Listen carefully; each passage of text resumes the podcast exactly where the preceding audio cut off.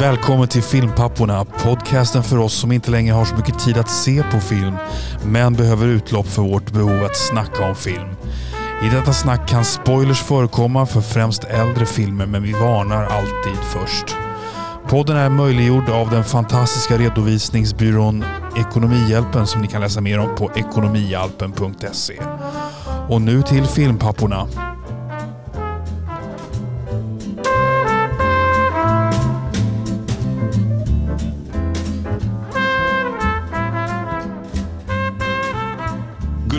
Robert, are we live? We are alive and online. 3, 2, 1 tänkte jag säga, men du bara hoppar rakt in i båten. Cut to the chase. Här är vi, Filmpapporna är tillbaka igen, veckan efter Ja. Snyder Cut. Hur känns det för dig veckan efter Snyder Cut? Jo, men eh, det är kul. Vi har pratat om honom eh, skitmycket och vi ska faktiskt på mitt initiativ prata lite om honom också idag. Bara för att liksom, jag vet inte riktigt vad man ska kalla det för. Det är som när eh, det finns ju någon så här det, jag, vet jag tycker man har hört någonstans att man kan, liksom, man kan äta så mycket, så, så mycket choklad att man tröttnar på det. Ja. Och, och då tänkte jag att jag, jag ska tvinga på dig lite Zack så du tröttnar eller någonting. Okej. Jag, jag, har- jag har ganska mycket Zack Snyder själv i filmnyheterna där. Så att eh, Okej. vi, vi kommer få chocolate overload här då. Eller Snyder overload i alla fall. Ja, det är, det är ett fint sätt att dö på. Ja. Men eh, vi kommer köra vårt vanliga upplägg här. Vi kör eh, veckans eh, filmfråga och eh, sen har vi en lyssnarfråga också. Den här är från vår lyssnare Douglas. Har kommit med en intressant fråga. Eh, lite filmnyheter och det är väl här vi vältrar oss i Snyder och sen så tar vi våra trivialiteter innan vi avslutar med dagens recensioner. Där jag har sett filmen Arch, Arch, Arch Enemy. Mhm. Eh, får vi se vad jag har att säga om den, om den är sevärd eller inte. En, en, det är nog en film som har flugit under många radar, så jag ska nu berätta om den här är en film som man bör ta upp på radarn eller om man kan låta den blippen glida Okej. förbi. Men Det låter ju som ett bekant, be, bekant titel, måste jag säga. Ja, jag tror inte att det här är någon av de filmerna du tänker på. Eh, där. Nej, okej. Men med det Oliver, känner vi oss redo att eh, kasta oss in? Ja, var börjar vi någonstans då? Då börjar vi med veckans filmfråga. Ja, ja just det. Precis. Ja. Oliver, vill du börja skjuta den här gången? Ja, det är, det, det är fråga as in quiz menar du? Precis. Ja. Eh, ja, men jag kan börja.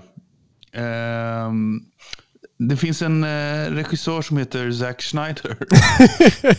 Ja, Absolut, det finns en regissör som heter Zack Snyder. Jag har hört talas om. ja, ja, som jag har läst på lite om nu här. Mm. Eh, och eh, hans eh, kommande film, vad heter den? Army, Alltså, inte, Army of the Dead. Precis. Och den filmen eh, har... Det, det är inte världens...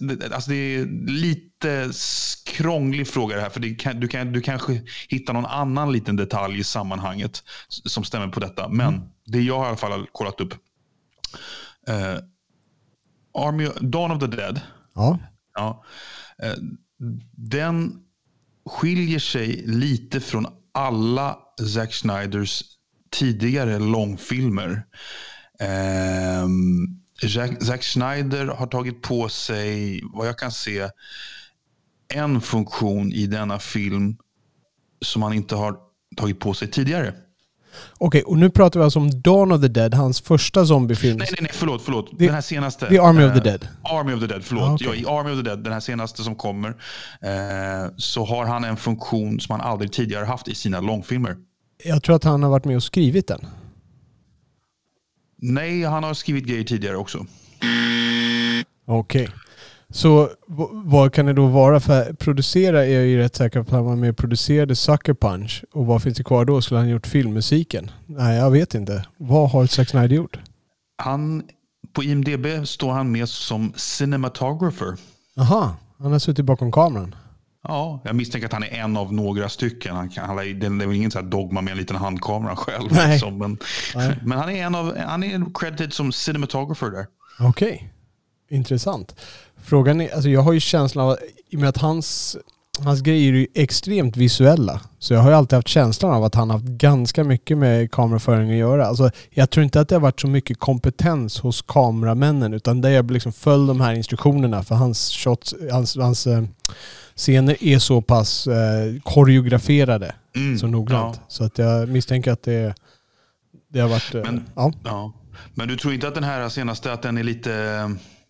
Att den är lite back to the old school roots lite grann. Att den är lite mindre påkostad och sådär också då. Jag, har, jag får ju känslan av det när jag tittar på den. Den känns ganska green screen tung. Eh, det jag sett från trailers. Och eh, det känns som en Netflix-rulle. Det här är liksom, det är inte en uh, biorulle här, utan det är en Netflix-rulle. Om du förstår Okej. skillnaden lite grann. Så att Ja. ja, jag håller nog med. Det, det är nog lite lägre eh, det är nog lite lägre produktionsvärde på den än vad det varit Mm. tidigare. Eh, jag, jag måste säga att med allt jag pratar om Zack Snyder är jag inte så jättenyfiken på den här filmen, Army of the Dead. Jag kanske kikar på den om, om jag inte har någon annan att titta på, men eh, jag har inte så supermycket för zombiefilmer. De som är bra tycker jag är riktigt bra, men jag, jag sitter inte och kollar igenom allt sådär. Och jag är inte Nej. så spänd på den här. Okej. Mm. Ehm, ja, men då ska vi vända tillbaks här. Vänder vi på stolarna. Och Oliver. eh, Ja, Robert. Du, eh, jag ska leka Finn 5 Paul med dig. Finn 5 Paul. Och det är Paul Schrader vi pratar om. Oj, Precis. den, den, den kan bli svår faktiskt. Ja. Ja, det är så. Ja, okej. Eller jag vet inte, vi får, vi får se helt enkelt. Jag kommer läsa upp tio stycken filmer. Ja. Fem av dem har Paul Schrader skrivit manus till. Okej, och för the wide audience här, Paul Schrader är alltså en väldigt känd eh, manusförfattare. Han är mer känd som manusförfattare för han har skrivit Taxi Driver och han var med och bidrog till manus till Raging Bull. Så han är väldigt förknippad med Martin Scorsese, ska vi nog säga här. Precis. Mycket Ja. förknippat med Martin Scorsese. Så Oliver, jag läser nu upp de här tio filmerna och jag läser dem i kronologisk ordning. Okej, Eh. och det här är alltså filmer han har skrivit manus till. Vi Nej, du ska hitta vilka fem av de här han har skrivit manus till. Så Ja, just det. Ja. fem av dessa. Och du behöver fyra, fyra rätt för att eh, bli- få godkänt här. Så den första filmen är då The Yakuza från 1974. American Gigolo från 1980. Cat People från 1982. The Mosquito Coast från 86. City Hall från 1996. Dominion Prequel to the Exorcist från 2005. Dominion Prequel to the Exorcist från 2005. Adam Resurrected från 2008. Hugo från 2011. Dog Eat Dog från 2016. Och slutligen Silence, också från 2016. Så för att repetera. The Yakuza, American Gigolo, Cat People, The Mosquito Coast, City Hall, Dominion Prequel to The Exorcist, Adam Resurrected, Hugo, Dog Eat Dog, Silence. Han har skrivit manus till fem av dessa. Okej, eh, jag noterar att eh, du har två Scorsese-filmer där, Hugo och Silence. Okej. Eh, men ja, du tog fyra av hans eh, manuskreationer på raken i början där tror jag. Så det är Yakuza, American Gigolo, Cat People och Mosquito Coast. Helt rätt. The Yakuza, American Gigolo, Cat People och The Mosquito Coast har han skrivit manus till allihopa dem. och Cat People har han, Cat People och American Gigolo har han även regisserat. Okej. Yes. Eh, ja, och sen undrar jag då om det är Hugo eller Silence. Det känns som att jag borde ha noterat att han har skrivit de här. Eh, men jag gissar Silence. Det är City Hall från 1996 som han har skrivit manus till också. Okej, så du tog... Jag borde ju nästan ha sett att det var så du ville kugga med att du tog alla, för, alla fem på raken i början där. Precis, det var de fem tidiga filmerna. Han regisserade Dominion Prequel to the Exorcist. Han var regissör på den. Jag var lite Mhm. förvånad. Ja. Det, eh, sen var det Adam Resurrected. Den regisserade han också. Hugo var ju en Scorsese jag slängde in för att vilseleda lite grann. Han hade inget med den att göra. Doggy Dog regisserade han också, men skrev inte. Och sen Silence slutligen hade han inget att göra med heller. Men också en Scorsese-film. lite. Du, eh, Mosquito Coast, har du sett den? Det är med Harrison Ford, eller hur? Ja, jag såg ju den back in the days när den, eh, när den kom då. Så jag såg väl den 1987 när jag var 11 år gammal kanske. Men den är väl... Jag har fått för mig att den är lite bra, eller? Ja, om man säger så här. När jag var 11 år gammal så ville jag se Han Solo Indiana Jones och jag fick se någon forskare på en ö som hade familjeproblem. Det var inte riktigt vad jag ville se. Jag har inte Nej, sett om den så jag har inte gett den en ärlig chans. Du var så här, ja, du, men du, du älskade Harrison Ford misstänker jag. Så Helt korrekt. Allt, Ja. allt han gjorde var ju bäst i hela världen. Så att, Ja. Ja. Du och jag har sett en Harrison Ford-film ihop. Back in, inte way back in the day, men back in the day när vi var en 16-17. Kommer du ihåg vilken det var? Okej, vilken kan det vara? En Harrison Ford-film? Ehm, jag av att jag såg den här, heter den Regarding Henry, när han får en huvudskada. Den såg jag ganska sent. Kan man säga den? Nej, det var nog eh, någon av de här Jack Ryan-filmerna. Patriot Nej. Det var, det var faktiskt den här, jag vet inte ens vad den heter, den där han är anklagad för att ha mördat sin fru. Ja, just det. Eh, Presumed innocent? Ja, det kan det vara. Eh, det kan, det kan ha varit det. Jag, jag vet ju precis vilken det är. Jag kan se plansch framför mig. Nej, inte mörda sin fru. Mörda sin älskarinna snarare. Ja, exakt. Ja. Eh, och sen på slutet visar det sig, spoiler spoiler, att mördaren var... Hans fru. Da, da, da. Nu förstörde vi den allihopa. Bra. Ja, men det är bra Oliver. Du klarade godkänt. Du fixade fyra av fem. Så som kriterier var. Du excellerar fortfarande i den här frågesporten alltså. Ja. Jag måste Tack. höja ribban ännu mer högre. Ja, det känns som att you're rigging it in my favor. Nej, alltså jag, jag, jag tar ju, jag, jag tar ju grejer ja. som är i din ballpark, absolut. Men uh, det, du ska ju ha en chans liksom. Ja. Um, då ska vi se här. Då har vi veckans lyssnarfråga. Och då var det vår, alltså vår lyssnare Douglas. Vad var den frågan Oliver? Ja, han... Eh, eh, vi, vi, eh, han, han var inne på vilka filmer om döden som har påverkat oss mest. Vilka dödsscener på film har påverkat, berört dig mest? Ja, eh, jag, jag kollade lite med honom. Det var, vi, vi, fick, vi har friheten att expandera lite bredare på det om vi vill. Alltså det kan vara dödsscener som har berört dig eller filmer som liksom berör döden som har påverkat dig, som har fått dig att tänka. Så det är lite, kan välja lite fritt där kan man okay. säga. Jag har, jag har ju zoomat in på dödsscener här. Men berätta, vad har, vad har du för tankar kring det här? Ja, jag är nog också mer inne på dödsscener. Eh, när, det, när det kommer till liksom filmer som handlar om döden eller behandlar döden lite mer filosofiskt eller vad man ska säga. Då fick jag lite svårt att komma på någon. Sjunde inseglet eh, typ? Ja, den, den har inte jag sett i sin helhet. Då, men den, den är väl en av dem kanske. Eh, men en, en film som faktiskt eh, som ju är väldigt eh, gripande och som ju behandlar döden från början till slut egentligen, det är ju Bröderna Lejonhjärta. Ja, just det. Eh, som film. Den är ju otroligt gripande faktiskt, både som, som bok och som film. Vilket eh, fantastiskt bra exempel. Ja. Eh, den är...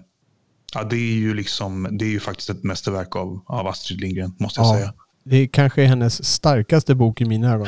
Ja, hon, hon har ju själv sagt det. Hon sa själv det, att det där är hennes bästa bok faktiskt. Ja. Så det är lite mer djup än en bråkig unge på Bråkmakargatan som vill äta bullar. Liksom. Eller Pippi Långstrump som lyfter hästar.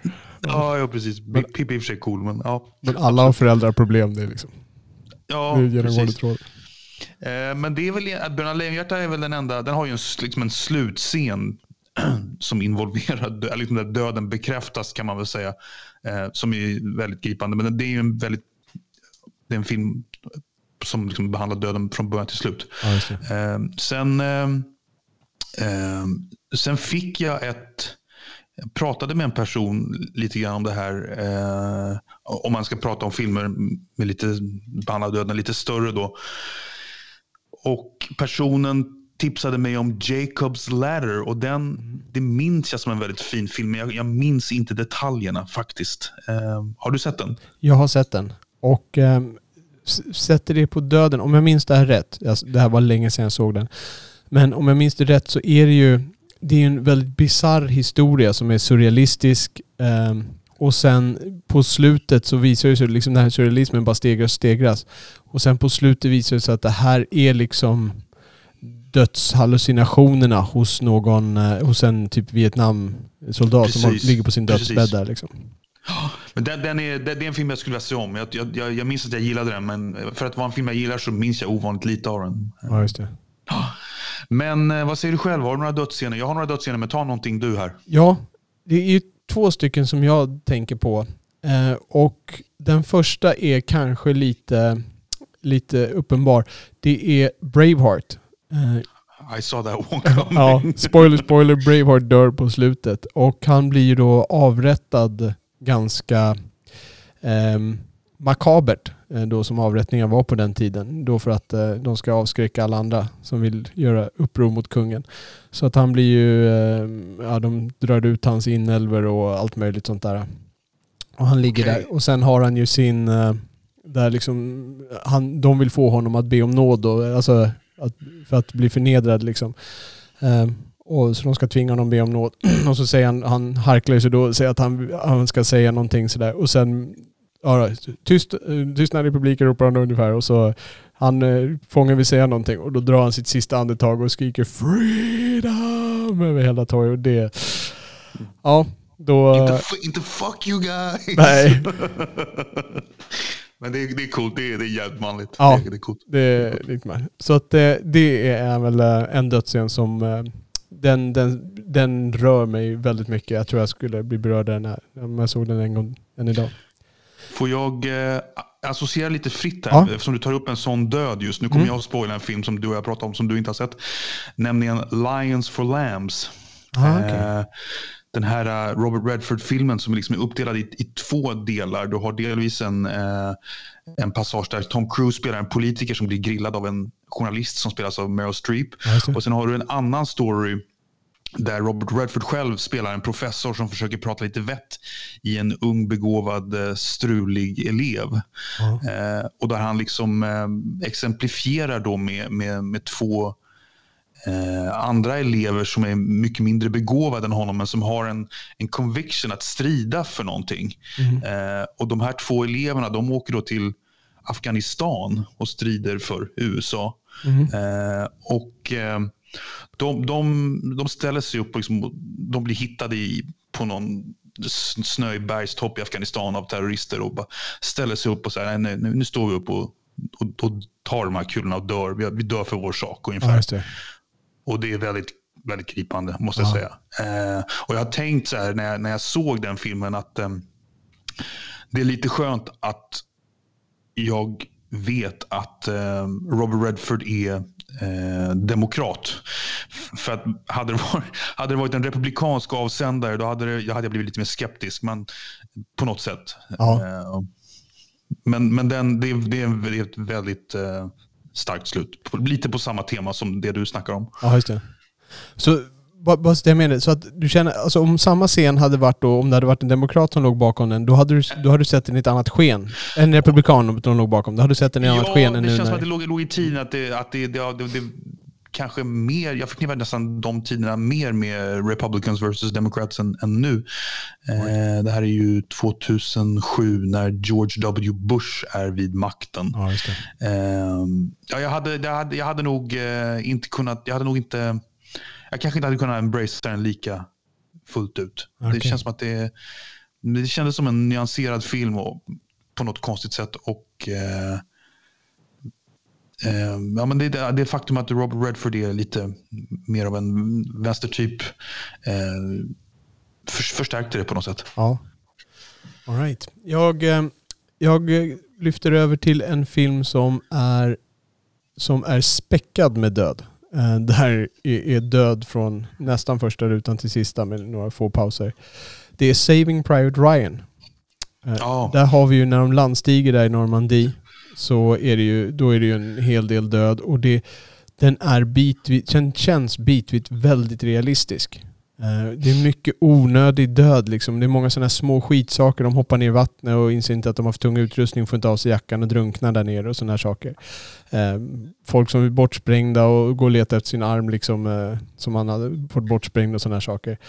Men det finns den scenen som faktiskt berörde mig mest i den är en, eh, nu, jag borde kolla upp vad En ung kille. Ja, en ung kille som är jude. Kommer du ihåg det här? Ja, det, just det. jag minns faktiskt själv det här. Ja.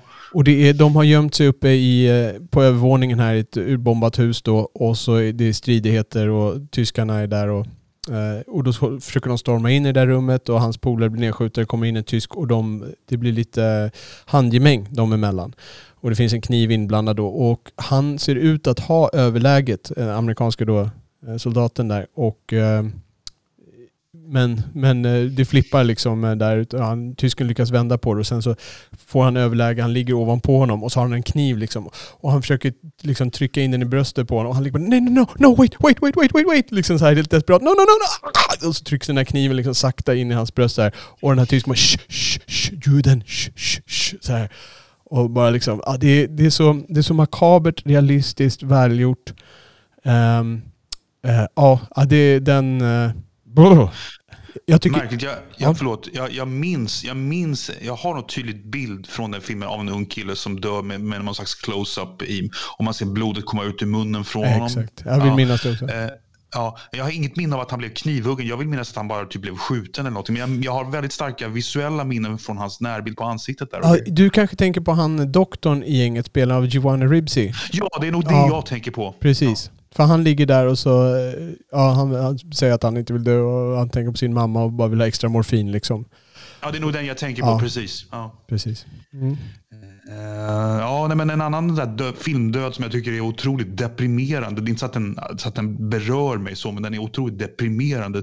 Det tycker, det tycker jag, den är nästan lite komisk faktiskt. Det är mm. ju den här um, uh, med, med Jamie Renner som jag gillar. Uh, av Catherine Bigelow. Vad heter filmen? Hurt Locker. Ja, just det. Ja, uh, Hurt Locker, den här, den här unga killen, han som, inte Jamie Renner och inte den här uh, svarta snubben som är sniper, utan det är någon tredje snubbe i det där gänget som har lite um, psykologiska bekymmer och går till någon doktor, uh, någon psykologdoktor uh, i, hos, i det här militärbasen uh, för att få lite stöd. Och då, för att vara med som lite stöd så hänger den här doktorn med ut på en mission. Och han, han sitter liksom på basen varje dag och bara är doktor. Ja, så hänger han med på en mission ja. och då blir han dödad. Ja, just det. Eh, jag inte, mer, mer så här, det är så här deppig komisk Ja, tragikomisk. Eh, ja, ja tragikomisk verkligen. Ja, om man tänker lite mer på komisk död, eh, där det finns ett par, då, då är ett par filmer jag eh, kommer att tänka på. Det är ju um, tre, tre, tre, exempel har jag väl på komisk död. Alltså, det här är ju inte dödsscener som har påverkat mig riktigt, men om man ska glida in på det. Du har i, eh, vad heter den med um, Will Arnett från uh, Saturday Night Live? Ah, det är en karaktär där som han lyfter upp. MacGruber heter han. Då är det en långfilm om MacGruber och han, liksom, han, verkligen, han går hit, han går och samlar hela gänget. Liksom alla är så här supercoola. Eh, liksom, nu ska det vara gänget som ska klara av den här skurken. Och sen typ sätter de sig i en bil och så gör de bara, jag kommer inte ihåg vad de gör för misstag, men typ någon bara råkar Detonerar en grej så hela gänget sprängs liksom precis när filmen ska börja. Det går liksom mot förväntningarna. Och lite samma sak är det i Deadpool när han har samlat ihop ett gäng med ganska kända skådisar. Är Brad Pitt med i det där till och med på något hörn eller något sånt där? Alltså som en cameo liksom. Nu har han samlat ihop gänget som ska klara det här och sen ska de hoppa ut fallskärm liksom från ett plan och en hamnar liksom i en sopbil och blir mos och en blir spetsad på en reklamskylt och, och gud hans moster liksom. Alla lyckas dö på något makabert sätt där också. Och sen slutligen i Zoolander kanske den roligaste scenen i Zoolander, om du kommer ihåg det. Där vi har våran svenska eh, Stellan Skarsgård, eller Stellan Skarsgård är det inte, utan eh, Alexander Skarsgård. Gör någon Fanta-explosion eller vad är det? Nej. Ja, de står typ på bensinmacken där du vet och så är det såhär da, da, da, slow motion, så här, de dansar lite så här, da, da, da, da, och så står de så här och skojar med varandra och så börjar de spruta bensin på varandra så här, liksom. Och sen är det någon som tar upp en cigarett och ska tända och så Zoolander bara NO! Och så brrr, exploderar alla hans Jag för mig att, att detta ackompanjeras av Wake Me Up Before You Go Go. Så kan det vara. Så kan det vara. Det kan mycket väl stämma. Det var den stilen, liksom så här, lite catchy, glimten ja. i ögat eh, scen liksom. Jag måste wrappa upp med en eh, dödsscen som, eh, som jag har väldigt blandade känslor till. Aha. Och det är ju Million Dollar Baby. Ja, just det. Av Clint Eastwood. Ehm, den är ju, alltså, jag satt ju i en salong och vi satt ju typ och grät allihopa. Mm. Alltså jag skojar inte. Jag satt och grät och jag hörde folk omkring mig snyfta all over the goddamn place. Och det, det är otroligt starkt. Och det är då, nu spoilar vi som in i helvete här. Ja. Um, Hillary Swank är ju då en boxare och Clint Eastwood är hennes coach. Och uh, Hillary Swank har um, drabbats av ett enormt tjuvknep av boxningsmotståndaren och blivit helt paralyserad i ryggen eh, som, ett, som en konsekvens. Eh, hon ligger då där med slangar och allt, och air life support och allt vad det heter på, på, ehm, på sjukhuset. Så är Clintan där då och, och, och det slutar med att han och hon, hon säger till honom så här, koppla ur mig, jag, jag vill liksom inte leva så här, go out with a bang. Nej. Eller man ska säga. Och, och jag minns att jag tyckte att det här är hur gripande som helst, men det är så, hela den filmen är så in i helvete stereotypiskt att jag, Ja. nästan, jag blir nästan förbannad på filmen. Du vet, hon har sådana otroliga redneck-föräldrar, en redneck-bror som inte bryr sig om henne för fem öre. Och jag först, det bygger ju på någon bok, men det, det, det, var, det var så överdrivet att jag tyckte så här, okej jag gråter som fan här, men det här, det här är sånt jävla effektsökeri samtidigt. Ja, precis. Man, man ser ju, jag, måste, jag såg ju inte där att hon skulle bli förlamad, men när man väl ser det så ser man exakt vad den här filmen... Man kan ju skriva den där scenen direkt när hon slår huvudet i pallen där liksom. Ja, men exakt, exakt. Ja. Så. Men eh, det får ju ändå vara en eloge till Clintan som trots det stereotypiska lyckas göra det gripande. Absolut, och Hilary Swank är fantastisk i den rollen tycker Precis. Och det är Clintan är regissör, det får vi säga. jag. Precis, ja. Och så har du Morgan Freeman som är narrator, bla bla bla bla, bla som han är bäst på. Vem, ska, vem, ska, vem ska sätta ljudet på alla filmer när Morgan Freeman är borta? Liksom? Jag. Det har jag. Yeah. Filmpappan är Jag back. vet inte. Ja, det är bra. Jaha. Ehm, hade vi något mer på den lyssnarfrågan Oliver? Känner du klar där? Jag känner mig ganska Ja. klar. Det var Ja. en eh, intressant fråga. Och jag måste erkänna, en sak som jag märkte var hur få saker jag kom på. Jag var förvånad. När jag fick frågan tänkte jag, oh shit hur ska jag kunna välja? Men sen när jag började sitta ner och tänka efter så är det inte så jättemånga dödsscener som har påverkat, alltså berört mig mest, eller alltså påverkat mig så jättemycket. Eh, Mm. det, det är klart att man har haft någon snyftare här och var, men det tillhör ju lite standard. Men eh, inte mer än så faktiskt. Nej. Bra, då tackar vi Douglas för det här. Vi ska se om vi kan få en adress till Douglas. Vi kan skicka Douglas en biobiljett som tack till det här. Och med det så går vi över till våra filmnyheter. Okej. Eh, ja, ska jag eh, börja få lite Zack Snyder ur, eh, ur världen? Ja, jag går och tar en kaffe här då. Ja. eh, Ja. För det första, om man eh, satt och tittade på Justice League där och tänker att wow, den här filmen var ju fantastiskt bra alla fyra timmarna. Men tänk om man fick se den i svartvitt. Dina böner är besvarade. Redan idag kan du på HBO Nordic gå in och titta på Justice League Justice is Grey. En svartvit version av den här fyra timmars mastodontfilmen. Men det här är ju, det här är ju lite roligt. Alltså, nu får jag så flashback till det, när man tittade på tv på 80-talet. Då kunde man ju bara dra ner allting så blev det svartvitt. Ja, precis. det, Nu måste man ha en jävla Netflix som förser en med den tjänsten. ja, exakt. Man borde kunna Eller ha ett förlåt, filter. HBO. Ja. Ja. Ja. Okej, nej, men, det- men det är inga skillnader i övrigt. Det är bara svartvitt alltså. Mig vetligen inga skillnader över utan det är svartvitt. Och det här är tydligen den versionen som han hade själv när han satt och pillade med det här liksom, innan han fick reda på att han skulle göra en Snyder Cut. Liksom. När han satt själv och pillade ihop den här filmen var det en eh, svartvit version han hade och då har han velat släppa den. För det är så, det är så, han, det är så han vill uttrycka den här filmen. eh. Kommer du att se den även på svartvitt? Om man säger så här, jag är nyfiken på att se den en gång till. Och eh, då skulle, jag, då skulle jag kunna tänka mig att se den i svartvitt. Jag gick in och tittade faktiskt lite på den filmen. Jag gick in och bara hoppade liksom mellan några scener för att se lite grann hur det såg ut. Få en bild. Och det, jag är inte superimponerad. Det, jag, säger inte, jag säger inte att det tillför någonting. Ehm, men jag kan vara nyfiken på att se den bara för att ha sett den på det sättet också. En av få så Marvel eller DC-filmer jag har sett som jag gillar, jag vet inte om det är Marvel eller DC, det är ju den här som Robert Rodriguez gjorde, Sin City. Ja, just det. Eh, det är Frank Miller, eller hur? Ja, precis. Ja. Eh, är det DC eller Marvel? Det är DC va? vet jag faktiskt Nej. inte. Nej, okej. Men den är ju svartvit. Den tyckte jag var, den tyckte jag var jättecool faktiskt. Ja, just det. Den var ju, den var ju svartvit med några, med några undantag. Sådär. Jag Det var- målade de in lite rött för att få lite effekt här. Ja, det var, och det var väl någon figur som har gult ansikte. Någon ganska deformerad, nästan vetteliknande figur som hade gult ansikte som sken ut. Så det var rött blod på vissa ställen. Ah, okej. det, var, det var saker som stack ut.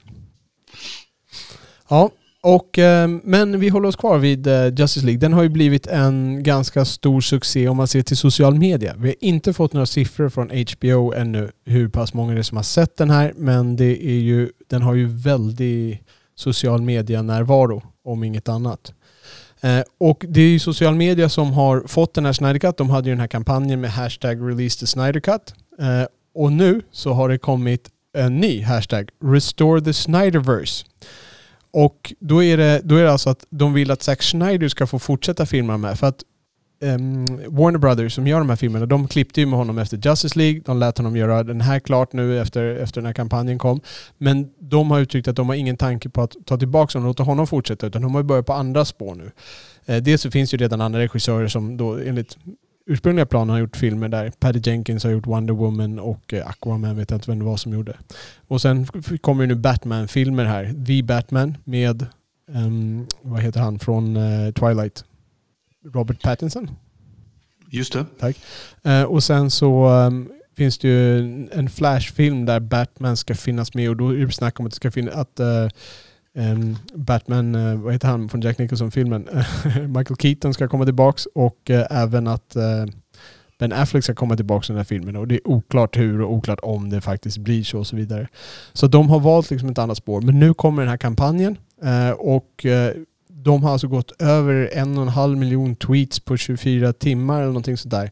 Vilket, om jag förstår det här rätt, så tar det här med en liten nypa salt, men om jag förstår det rätt så slog det det tidigare rekordet som innehades av Avengers Endgame på liksom eh, hur mycket social media genomslag det får på, på 24 timmar eller någonting. Så det här är ett nytt rekord. Någonting. Frågan är då, kommer det att bli någon fortsättning? Och om man både lyssnar på Zack Schneider och man lyssnar på Warner Brothers så låter det inte som det. Men den här kampanjen trummar ju på ganska hårt. Eh, jag vet inte hur intresserad på Zack Schneider är, men om Zack Schneider skulle vara intresserad kan det här få Warner Brothers att än en gång falla för eh, grupptrycket där ute. Det är intressant att följa tycker jag. Okej. Du, ehm, det finns en eh, väldigt fin fransk regissör som har dött. Aha, Eh, Bertrand Tavernier heter han. okej. Född 41 och dog nu i, nyligen. Eh, han har gjort jättemycket filmer. Jag vågar nästan säga att han är en av de största i Frankrike. Jag har inte sett eh, jättemånga filmer av honom. Jag förknippar honom med, med två filmer. Eh, han gjorde en eh, film om eh, knarksnutar som heter L627 eller L627. Eh, och sen har han gjort eh, en väldigt bra jazzfilm som heter Round Midnight. Kanske jag pratar med dig om. ja, det har du definitivt nämnt. Ja, det är ju en film där eh, jazzmusikern Dexter Gordon spelar en väldigt trött och utbränd jazzmusiker som flyttar till Paris och eh, hittar sin mojo lite grann på nytt genom eh, en vänskap med en fransman. Men är det en amerikansk film eller är det en fransk film? Alltså är det en Hollywood-rulle eller är det en fran- Jag, fransk jag, jag produktion? vet inte vem som har finansierat det, men jag skulle säga att det är en fransk film. För det är ett franskt initiativ där utspelar sig i Paris. Men sen är det ju väldigt blandat. Det är ju eh, mycket amerikanska jazzmusiker med i filmen. Martin, Martin Scorsese gör en liten cameo i den. Jaså? Eh, ja, så att, eh, men det är, det är en väldigt bra film. Eh, såg faktiskt eh, dina favoriter, Siskel och Ebert, prata om den här filmen när det begav sig. Aha. Ni- 1986 och då sa Ebert att eh, då, det här är 1986 han sa det, Ja. jag vet inte om han stod för det när han dog, men då sa han det här är den bästa filmen någonsin om jazz och kanske den bästa filmen någonsin om musik. Ja, just det. Och då, det var innan Bird, eller hur? Eh, Bird kom ett, två år senare, precis. det. och sen så kom ju Mo Better Blues av Ja, Spike det. Lee 1990. Och eh, jag hittade en gammal New York Times-artikel om det här att, eh, som hävdade att eh, Spike Lees Mo Better Blues eh, var lite ett svar på både Bird och Round Midnight. Aha. Och det här mindes jag lite grann. Jag hittar inga citat från Spike, men vad jag har, som jag minns det så tyckte Spike Lee, han blev lite trött på att man alltid visar den här eh, nedknarkade, eh, självförbrännande, deprimerade caset av en jazzmusiker som är svart. Han ville ha någon, skildra någon eh, jazzmusiker som är lite mer modern och stark och viril. Och då gjorde han en, eh, en film med, med Denzel i huvudrollen och Denzel är ju, spelar ju inga trötta jazzmusiker. Nej, verkligen inte. um, Men det, är- men det är en väldigt bra film, Round Midnight. Regissören hette Bertrand Tavernier. Bertrand gjort- Travegne. Ja, och det finns, eh, det, alltså jag tittade, han, han har gjort väldigt många filmer. Det finns många bra filmer av honom. Men då är Run Midnight som är din rekommendation ifall man skulle vilja ta sig in på någon av hans filmer? Ja, jag tror att det är lite så här bra allmänbildningsingång också. Jag, kanske att han är den han är mest förknippad med trots allt. Ja. Ja, det var bra högkulturellt inslag för nu tänkte jag ta ner oss till, eh, till populär... Snyder. det, är faktiskt, det är faktiskt det. Jag har ingenting. Det är ju så här, vi... eh, filmen som jag hade tänkt att se till idag och recensera var Batman vs Superman The Ultimate Cut. Ultimate heter den bara. Batman vs Superman Ultimate. Och det är alltså hans... Den, det var en två timmars biofilm som han nu har gjort tre timmar av och jag ville se då hans vision av den med var ju tanken. Men den eh, fanns inte att se på HBO Nordic. Eh, och då twittrade jag HBO Nordic eh, och kollade och de hade inga nyheter. Det var inga nyheter om när den skulle släppas här på HBO Nordic. Och det, eh, där måste jag ge en eloge till HBO Nordic som svarar. Vi är ingen eh, Twitter-mastodont där, men de, de tog sig tid att svara på oss på Twitter där. Eh, så det uppskattar jag. Så att den, vi får vänta och se. Det finns ingen som helst uppgift alltså om när, var och hur den kommer till HBO Nordic. Utan där får jag sitta som på halster. Eh, boxaren Canelo Alvarez. Mm. Eh, känner du till honom Robert? Nej. Nej, han är världens största namn inom boxning. Han är mexikanare. Han slåss mest i supermellanviktklassen. Okay. Eh, han är liksom superstar i varenda spanskspråkigt land i princip och även i USA. Han har liksom enorm fanbase och han är, ja, han är mer känd än alla tung, tungviktare i nuläget skulle jag okay. säga. Um, han har fått en platta på Hollywood Walk of Fame. Okej. Okay. För att han har uh, gjort vad då? Ja, nej, men alltså, jag kollade upp det här lite grann eh, och det, det, är lite märkligt. Eh, det är ju inte bara människor med filmkoppling som har såna plaketter på Hollywood of Fame, utan det har ju lite atleter också. Eh, Magic Johnson till exempel. Eh, vem var det mer jag hittade där? Det var, någon, det var ganska okända namn för mig. Men Magic Johnson har en plakat där sedan tidigare. Eh, men liksom Wayne Gretzky har ingen, Michael Jordan har ingen. Processen när man nominerar någon till sådana här plakat är lite, var inte helt tydlig för mig. Det är liksom både fans och lite människor i makt. Och sen så ska den här plattan finansieras av folk också. Okay. och så. Så att, men jag, vet, jag var lite, lite förvånad att, att, att Canelo Alvarez, han har inte gjort någon film, utan han är en boxningssuperstjärna med väldigt mycket makt och så. Um, det låter ju som att det är någonting pengastyr. Men om inte Michael Jordan finns med, vad är ribban då liksom? Nej, jag vet. Det, det, är lite märkligt hur det där går till. Uh, och uh, jag tror inte Michael Jordan uh, skiter väl i det där. Men, men, men eh, det är lite märkligt allting hur det går till. För det där är ju liksom the superstardom-gatan eller vad man ska säga. Samtidigt som de då lyfter ganska eh, diffusa personer som väl kanske har gjort en, en riktig insats för film då. Ha. Vad lustigt. Det, mm. undrar, om, undrar om jag känner att det här vattnar ur eh, vattnar ur värdet lite grann på den där. Det känns ju som att han måste fan ha köpt sig till den eller någonting. Det är känslan jag får. Ja, lite eh, så. Ja. Jaha, en som nog har en stjärna på den där i alla fall, det är Sylvester Stallone. Mm. Och eh, Sylvester Stallone är med i en eh, ny superhjältefilm. Jag lovar Oliver, det här blir den sista superhjältefilmsgrejen jag pratar om. Eh, det, Någonsin eller i detta avsnitt? I detta segment. Denna minut. Ja, exakt. Um, det är Suicide Squad som kommer, den andra filmen om Suicide Squad, vilket är en DC-grej där skurkarna går ihop och räddar världen ungefär kan man säga. Så det är Joker. Är den första, ja. Förlåt, ja. Är det den första, är det den som Will Smith är med i eller? Ja, exakt. Will Smith är med och Margot Robbie spelar Harley Quinn som hon eh, mm. då blev, hon blev den mest populära i det gänget, har fått en ja, det är inte en solofilm till titeln men det är i princip en solofilm där som heter Birds of Prey och sen så är hon nu med i den här också. Eh, Edris Elba är med, eh, John Cena är med i övrigt och eh, våran svenska Joel Kinnaman. Eh, han var med i den första även. Och vem spelar Sly då? Eh, Sly spelar en jättestor hajgubbe. En hajman. Det är alltså typ någon sån här muterad haj. I serietidningen så är det en hammarhaj du vet den här när de, som har ögonen ut sådär lite grann på... Mm. Ja. Men eh, i filmen så har de gjort om dem till en vithaj och tanken var att det skulle vara en hammarhaj men regissören James Gunn sa att eh, det fungerade inte så bra. De andra skådespelarna fick svårt att titta på honom och sen så blev det lite konstigt för att man var tvungen att ha så bred bild för att få med allting i det där. Så att eh, de gjorde om det till en vithaj för att det skulle fungera rent eh, rent filmtekniskt. Men det, nu är det bekräftat att det är Sylvester Stallone som, eh, som spelar den karaktären där.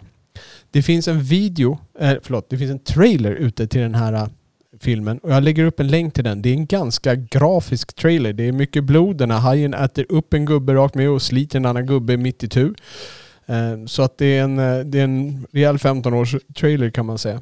Men jag lägger upp en länk till den där på, i våra avsnittsanteckningar på hemsidan. Där. Kan ni gå in och kika på det. Det låter ganska coolt, måste jag säga. Ja. Jag har eh, två nyheter till. Har du något mer? Jag har inget mer, Nej. tror jag. Då är det Kevin Costner som planerar en stor westernfilm. Vi vet egentligen inte så mycket mer om det, men han har ju... Det är två saker som han har haft som tema genom hela sin karriär. Det ena är ju baseball, han har gjort flera filmer, och sen är det ju westernrullar, där han har varit med i flera rullar. Och eh, han är med någon... Skulle du, skulle du säga att en, vad heter det? Är dans, Dansa med vargar, klassar du det som en western? Ja, det klassas som en western. Ja. Ja, det. Eh, Och eh, han är med i någon serie nu, så har jag förstått här, som är, är någon western-serie på tv. Men han har nu gått ut och sagt att eh, han håller på eh, skriver på en mycket stor westernfilm. Alltså någon, någon, man får känslan av att det är någon mastodontrulle. Vi får se om det här är någonting som eh, blir någon, att det blir någonting av med det här eh, och om det blir så stort som man har tänkt sig. Men eh, det är Kevin Costners plan i alla fall. Jag vet inte hur mycket makt han har i Hollywood längre. Han var ju väldigt stor där efter Dansa med vargar och sådär kändes som. Men eh, idag känns det som att han är mer ute i periferin. Jag tycker det är en väldigt märklig karriär. Alltså, det, känns som att man, jag, det känns som att där på 90-talet var han väl i något år två kanske världens största filmstjärna jämte Arnold Schwarzenegger ungefär. visst. och eh, förknippade honom med kvalitet och eh, talang och allting. Så gjorde han några dåliga filmer ganska många dåliga filmer. Men jag har alltid tänkt att han har ju talangen. Liksom. Jag har aldrig förstått hur han inte har kunnat styra tillbaka det till några, några högre nivåer på nytt. Ja, det känns som att det var någon sorts hybris. Det- Det var ju liksom, hela hans värld verkar dra sig samman där. Hans privatliv sig samman. Det var skilsmässa och dittan och dattan där. Um, liksom allting skedde på, på samma spår. Och det var ju kring han spelade in den här Clintan-rullen. Vad hette den? A Perfect Day? Den, den tycker jag är ganska bra. Ja. Ehm, A Perfect World. A Perfect World så heter den. Ja, det, det, är väl, det, det är väl kanske hans sista bra film där någonstans. eh, Eller ja. Ja, lite grann. Eh, där, där tappade, där klev man ju dock bort från eh, sin vanliga sitt vanliga ego som han brukar ha. Där var han ju ganska, han var ganska ful och så även om han är lite, man kan förlåta honom i slutet, han gör lite goda dåd, men han är ju en ganska ful kille där, går runt och röker. Liksom, det är en helt annan personlighet Ja, han är ju en evil, ganska evil guy ändå. Ja, som, eh, ja. det, det måste jag förut säga. Vi pratade om eh, dödsscener som har berört oss. Det, det, Ja. det tycker jag var en otroligt sorglig dödsscen. Han dör ju i den filmen. Precis. Ja. Ja. Um, ja, så det är Kevin Costner i alla fall. Får vi se vad som eh, händer med honom nu och stor westernfilm. Um, ehm, sista nyheten här är att uh, Oscarsgalan, de kommer inte ha några digitala inslag. De andra galorna, Golden Globes och de där, de har ju gjort en liten grej av det att de eh, delar ut priserna över Zoom. Och det, det har suttit eh, skådespelare i mjukisbrallor och med katten i knät och tagit emot priserna och hållit sina tacktal och så vidare. Eh, Men något sånt kommer inte vara på Oscarsgalan. Eh, Mjukisbrallor är tydligen förbjudna. Det ska vara smoking som gäller och eh, kan man inte vara där så kommer typ akademin att acceptera det och deras vägnar eller någonting sånt där. Men kan det vara så då att de liksom bara kommer ha med the nominees i publiken för att liksom sprida ut folk? Det, det är lite oklart hur de ska göra det där. De, har, de hade lämnat några uttalanden om att de ska göra det som en filminspelning, ha samma säkerhetsåtgärder som på en filminspelning. Liksom. Så att, det, det är inte klart hur, hur det kommer vara. Om de, men det borde ju vara något sånt där att de, man får inte ta med sig så mycket sällskap och de får sitta utspridda i salongen och så vidare. Okej. Eh, Det här har väckt en del kritik då att det här är exkluderande och sådär. Så vi får se om det här är någonting de backar på eller om de eh, står fast vid det här. Hur skulle det vara exkluderande då? Ja, för den, men om Anthony Hopkins är gammal, om han får corona så dör han mycket lättare och då kan inte han komma dit liksom. Så att det exkluderar. De som är i riskgruppen antar jag. jag menar, det, hit, right. hitta någon som gör ett val så kan du hitta 71 personer som kan kritisera det där och tycka att det är fel. Mm, Ja, well said. Ja, men eh, då går vi över till eh, de triviala grejerna här efter nyhetssektionen. Våra trivialiteter. Okej, vill du skjuta först då Robert? Eh, vet du vad, jag, jag har babblat en del här nu så ta först du. Vad har vi för trivialitet? Jo, nej men eh, jag forskade lite mer här i Hollywood Walk of Fame. Mm. Och eh, du får, vi, vi tar upplägget eh, eh, lite quiz som jag expanderar på sen. Det finns en enda person som på Hollywood Walk of Fame inte har sin platta på gatan utan har den liksom uppsatt på en vägg. Eh, vilken person är detta? Jag kan säga att eh, jag, jag gillar att det är just denna person som har fått plattan uppsatt på vägg. Eh, ganska larger than life person. Oj, oj, oj. Vem kan det vara? Alltså det jag tänker mig direkt är att det är typ så här, jag, börjar tänka på Spielberg eller någon sån här då som har producerat eh, så många klassiska hits. Men jag antar att det inte är det om du uppskattar den, att den här personen har fått sin där. Det känns inte, som, Korrekt. det känns inte som att Scorsese skulle vara där heller. Vem kan ha fått den där? Charlton Heston gamla Mastodontrullar? Nej, det skulle inte heller bli. Så vem tusan är det? Det känns ju som att det kanske är... Är det en regissör? Får jag ställa det? Det är inte en regissör. Inte en regissör. Det är en skådis alltså. Eh, ja du. Arnold? Okej, nej. Eh, det är inte en skådis heller. Nej, det är inte en skådis heller. Det är inte en regissör. Det är inte en skådis. Det är filmrelaterat i alla fall, så det, här, det är inte typ... Det är inte filmrelaterat. Jäklar Jag tittade på detta i en sportkontext tidigare. Okej. Okej, så Vem är, den cool, vem är den coolaste atleten någonsin? Muhammad Ali. You got it. Okej, ja vad coolt. Right. Eh, jag tycker det är, det är helt underbart att det är just Muhammad Ali, för han var coolast, störst, vackrast och bäst. Eh, orsaken till att han fick det så det var att han ville, in, han ville inte att någon skulle trampa på namnet Muhammad. Aha. Troende muslim. Okej. Eh, men han är så jävla cool, All Muhammad right. Ali. Så, så rock and roll säger jag. Så betyder det att när Jesus Chavez blir film, stor filmstjärna så kommer han få sätta upp sin där också?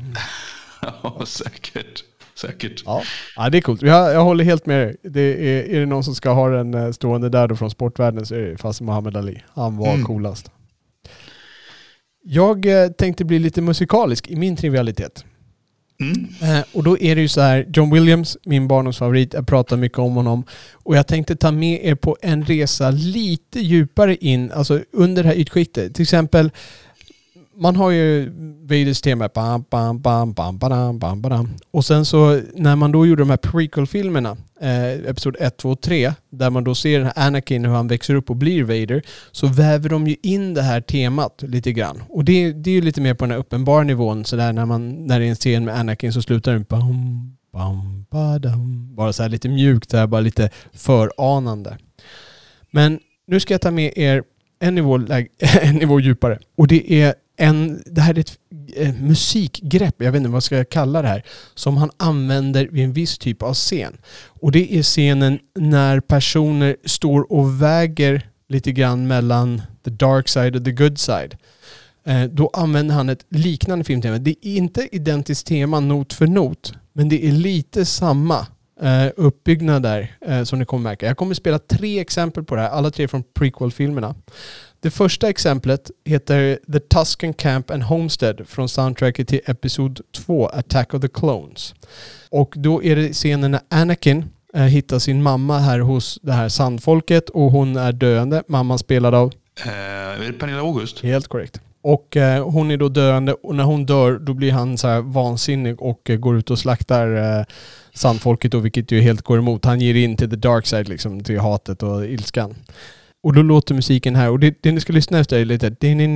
Lite... Här, vi ska se. Vi kör.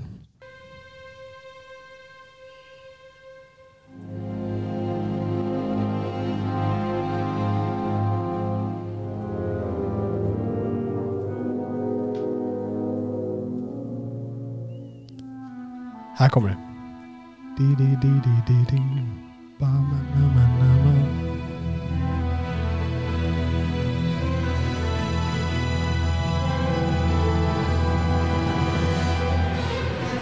Sådär. Så där bryter han alltså ut. Där, där hörde man det här bi, bi, bi, bi, bi, bi, bi, bi, bi, bi, bi, bi. Och det här är ett grepp han använder då i de här situationerna. Nu ska vi ta det när det blommar ut mycket mer när han verkligen har hängett sig åt den mörka sidan. Och det här är i scenerna i Episod 3, Revenge of the Sith. När han har eh, helt hängett sig åt och eh, går ut och slaktar jedis och verkligen eh, hänger sig åt den mörka sidan. Det är nu han blir Darth Vader. Det här stycket som vi ska spela nu heter Anakins Dark Deeds. Mycket passande döpt. Så här är dramat då.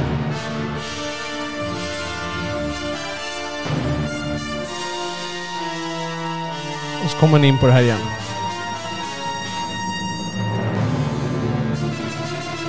Var starkare. Mer bestämt.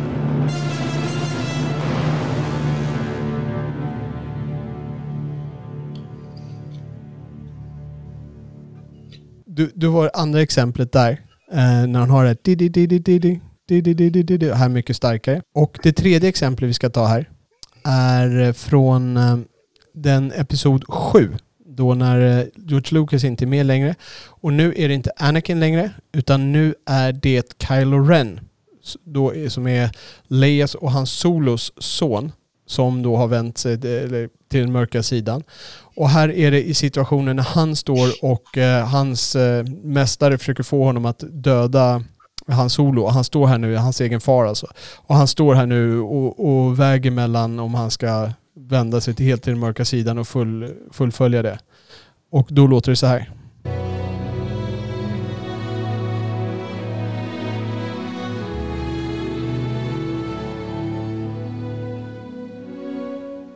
Här kommer det nu.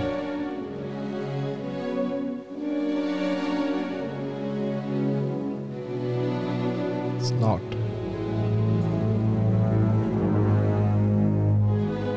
Här kommer det återigen. Det, det, det, det, det, det.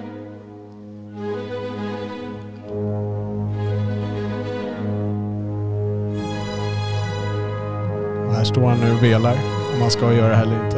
Innan han de facto, spoiler, tänder på sitt ljussvärd och låter spetsa hans solo, sin egen far, och vänder sig till den mörka sidan.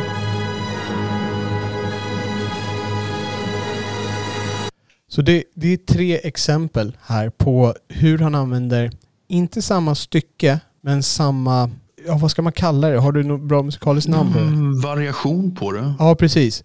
Och, så det, det, är liksom, det är samma musikgrej i de här styckena. När, det är, när just det här valet står så plockar han fram den här typen av musik. Så att det, det var min eh, trivialitet. Det är sån här grej jag tycker om att sitta och plocka i. Och det finns en grej till som är på en eh, lite mer basal nivå, men som är så förbaskat väl dolt som jag ska lyfta fram i en framtida podd som också kommer från Star Wars och John Williams och eh, prequels kontra originalfilmerna där. Men eh, det här var det som jag tänkte dela med mig av idag. Så att det här var lite grotta ner sig på lite djupare nivå i filmmusiken. Kul. Nu är det dags för veckans recensioner och rekommendationer. Okej. Jag har ju sett en film. Jag har valt att se filmen eh, Arch Enemy. Som jag nämnde tidigare så var ju min plan egentligen att se Batman vs Superman Ultimate. Men när den inte fanns så valde jag att se den här filmen. Och det är en film från 2021. Och som jag sa har den flugit under de flestas radar. Och det är för att det är en... Det här är vad som skulle vara en straight to video release. Eh, som man kallar det förr i tiden. Men nu är det rakt till streaming kan man väl säga. Det Som är, det mesta. Ja, det är en lågbudgetfilm. Eh, man kan nog eh, säga att det är på gränsen till en B-film om det inte är en ren B-film. Och det är en science fiction-rulle och det är de här filmerna där jag kan gå in och titta på lite grejer utan att ha några större förhoppningar att det här ska vara något briljant. För att hitta någonting som kittlar eller någonting som är lite coola scener eller någonting sånt där. Det här handlar om en eh, hemlös suput som bor i en icke nämnd stad, vill jag minnas. Här. Ehm, och det är en framtid som inte ligger allt för, allt för långt bort. Den enda skillnaden man ser mellan är i stort sett kläderna de bär plus eh, att det är konstiga färger på olika saker. Och den här eh, hemlösa suputen, eh, han tror att han är en superhjälte. Han går runt och pratar om att han är från en annan värld och de har lite tecknade inslag som då visar att, eh, hur det skulle ha sett ut i hans värld där. Eh, han ble, börjar bli intervjuad av en eh, ung kille som heter Hamster som då vill, han vill vara med på någon, det är någon app där man har nyheter där man kan få ut stories som han blir typ journalist då på Trendigo eller vad det heter, den här appen. Så han ska då vara, eh, han vill då bli det och så han, det här blir hans grej och han börjar få popularitet då genom att han eh, filmar honom och lägger ut grejer om honom och hans värld där. Och den här uh, unga killen Hamster, han bor med sin syster Indigo, som givetvis är blå i håret och så vidare. Eh, och Indigo, hon säljer knark åt en, eh, åt en kille som heter The Manager. Eh, och hon vill komma upp sig lite grann och få lite nya uppdrag. Det hela blir i alla fall att eh, det börjar bli problem för henne, så som det brukar vara med knarkgrejer. Och hon kanske gör ett lite dåligt drag, vilket gör att den här manager börjar jaga henne och då hennes bror åker med på ett bananskal i det här. Och då kliver den här hemlösa suputen, eh, då blommar han ut lite grann och visar att han har lite förmågor som kanske var lite oväntade. Mer eller mindre oväntade. Den är inte så svår att förutse, den här filmen. Så det är det jag tänkte berätta om handlingen. Sen blir det då vad så, hur det Eh, hur det går för de här. Eh, det är, det är verkligen en lågbudgetfilm. Som jag nämnde så animerar de de här scenerna när man pratar om eh, andra världar och sådana här saker. Och sånt som skulle vara specialeffekter i andra filmer blir liksom halvtafflig animation i den här filmen. Det är ett manus som definitivt skulle behöva arbete. Jag, jag, skulle, jag ser hur man lätt skulle kunna göra det här. Och regin är också, det är lite regi 101 som man säger i USA eller i brittiska världen i alla fall. Det är alltså grundkurs regi, liksom. det är verkligen det enklaste måttet. Man ställer en kamera, man filmar sådär. Det är, det är liksom inte katastrofalt dåligt, men det är ingenting som sticker ut, utan det är verkligen bara enkelt. Så både manus och regi skulle behövt mycket arbete för att göra den här intressanta. Och det som, det som kanske är allra värst är att actionscenerna, de är verkligen översimplifierade. De är lite bortvända som jag skrev i anteckningarna. Det vill säga att de klipper bort när det händer grejer. Um, och man försöker göra lite snabba klipp där och man hänger inte riktigt med på vad som händer. Och de försöker liksom de försöker få det att se lite artistiskt ut, men det är inte särskilt bra. Så att, uh, ja, den här filmen hade inte särskilt mycket att hänga i granen. Um, huvudpersonens namn är Max Fist. Det är väl ungefär det bästa med filmen, för det är ett lite coolt namn. Max Fist. Spelad av Joe Manganiello.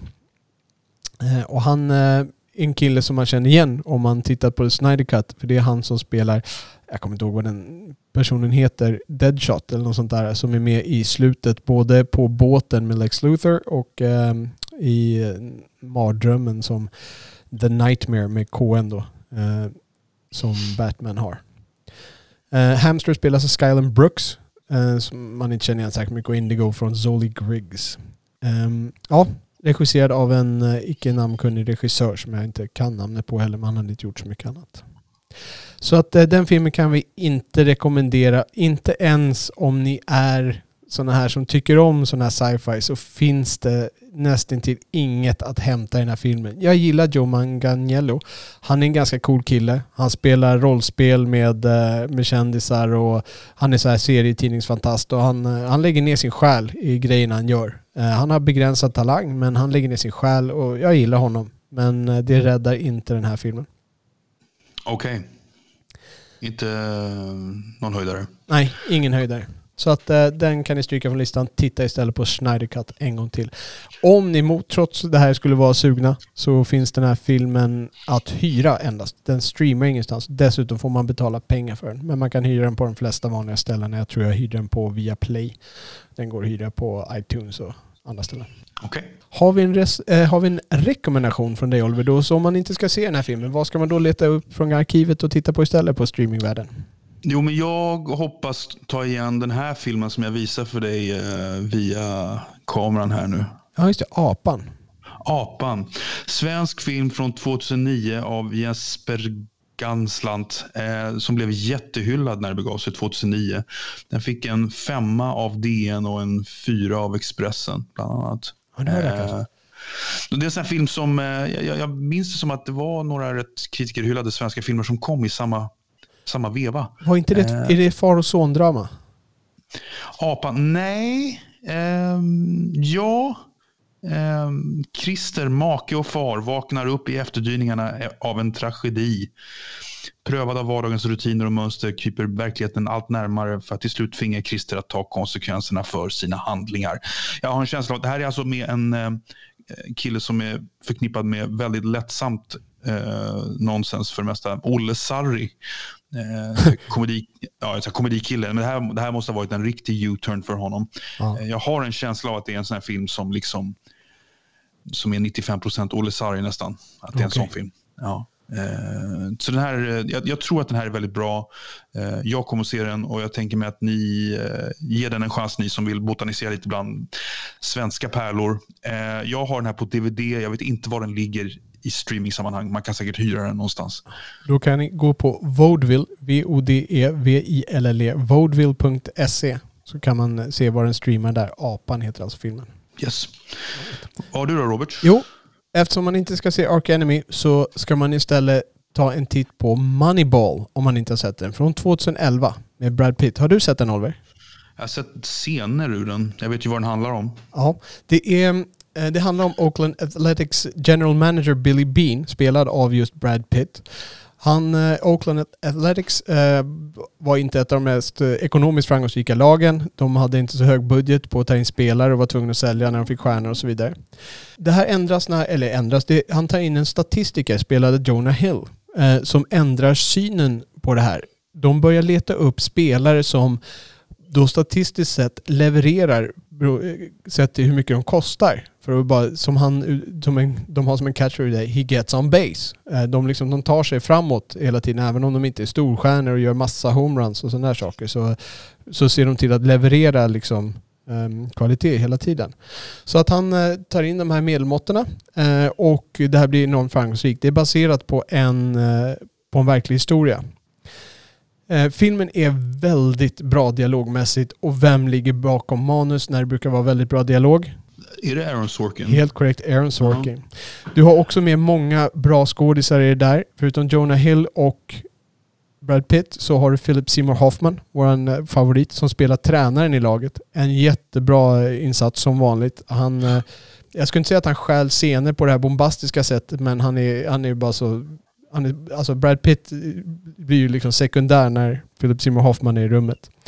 Jag har alltid känt att det här är precis en sån film. Jag har inte sett den. Jag, jag, jag, Ja. jag tänker mig att den är bra, men för mig är det här precis en sån film som Brad Pitt inte kan bära. Brad Pitt ska vara en cool sidekick i mina ögon ofta. Ja, han gör det okej i den här. Jag tror att du skulle ge någon godkänt. Jag tror inte, jag tror inte du skulle eh, av någon stol, men jag tror du skulle ge någon godkänt. För han gör en, han gör en helt okej insats här. Han, han, eh, han, går, han är inte så bombastisk, utan han är ganska lågmäld.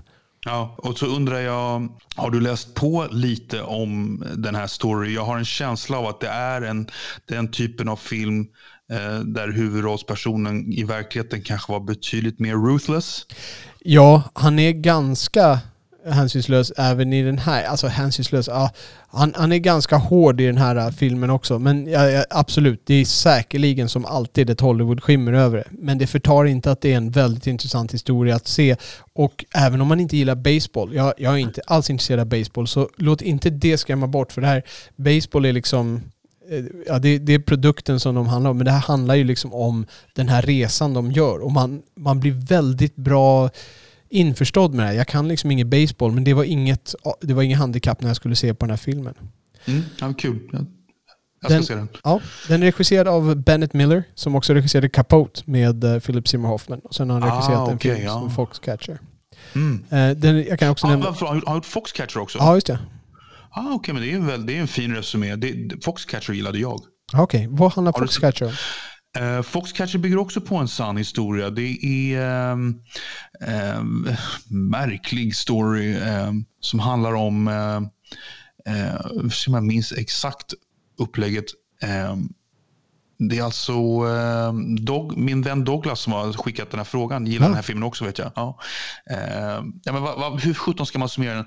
Uh, den handlar alltså om eh, två brottarbröder eh, som, eh, som får backning av en miljardärsnubbe som är väldigt excentrik som spelas av Steve Carell som är en riktig så här, mammas boy. Han bor ihop med sin mamma och eh, får ingen ordning på sitt liv men har pengar och kan stötta då, eh, de här två brottarbröderna som spelas av Mark Ruffalo och Channing Tatum. Eh, sann historia, jättebra film. Den, skulle, den kan jag rekommendera rakt av här. Okej.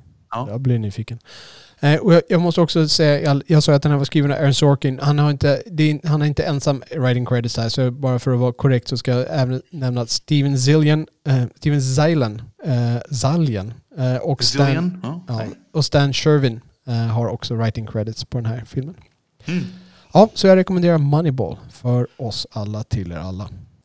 Ja, med det så har vi grejat till ännu ett avsnitt av våran prisvinnande podcast Filmpapporna. Numera online. eh, Ja, du i precis. huvudstudion, jag från mitt eh, frukostbord här. Precis, jag saknar dig lite i studion här måste jag säga Oliver. Jag, jag hoppas att vi, vi får sitta här snart nog i alla fall. Ja, jag sitter ju lite Hunchback of Notre Dame i den här uppsatt, uppsättningen också. Det är liksom, eh, du har betydligt bättre eh, mickutrustning än jag. jag sitter lite mer ergonomiskt. ja, verkligen. Ja. Ja, ja, men med det så är det dags att knyta upp säcken idag. Har ni något att kommentera eller korrigera från dagens avsnitt, gör det i avsnittskommentarerna på vår hemsida filmpapporna.se. Ni kan också följa oss på Twitter där vi är filmpapporna. Eh, Med det så tackar jag vår eminenta redovisningsbyrån Ekonomihjälpen som, som möjliggör denna podd. Och så tackar jag min medvärd Oliver Grassman, den fantastiske. Tack Fabulous Robert. Och mest av allt tackar vi er som lyssnar. Det är ni som gör det här. Kul! Tack så mycket. Ciao.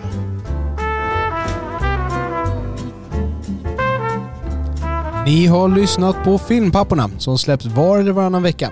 Man kan ladda ner vår podd i alla vanliga poddappar. Ni hittar också våra avsnitt med fulla avsnittsanteckningar, länkar och klipp som vi talat om på vår hemsida filmpapporna.se. Det är där ni lämnar kommentarer till varje avsnitt med era åsikter, beröm, förbättringstips, korrigeringar eller egna anekdoter. Ni kan också följa oss på Twitter, filmpapporna. Och med det så tackar vi redovisningsbyrån Ekonomihjälpen som möjliggjort denna podd och önskar er alla mörka salonger och så salta popcorn. Grrr.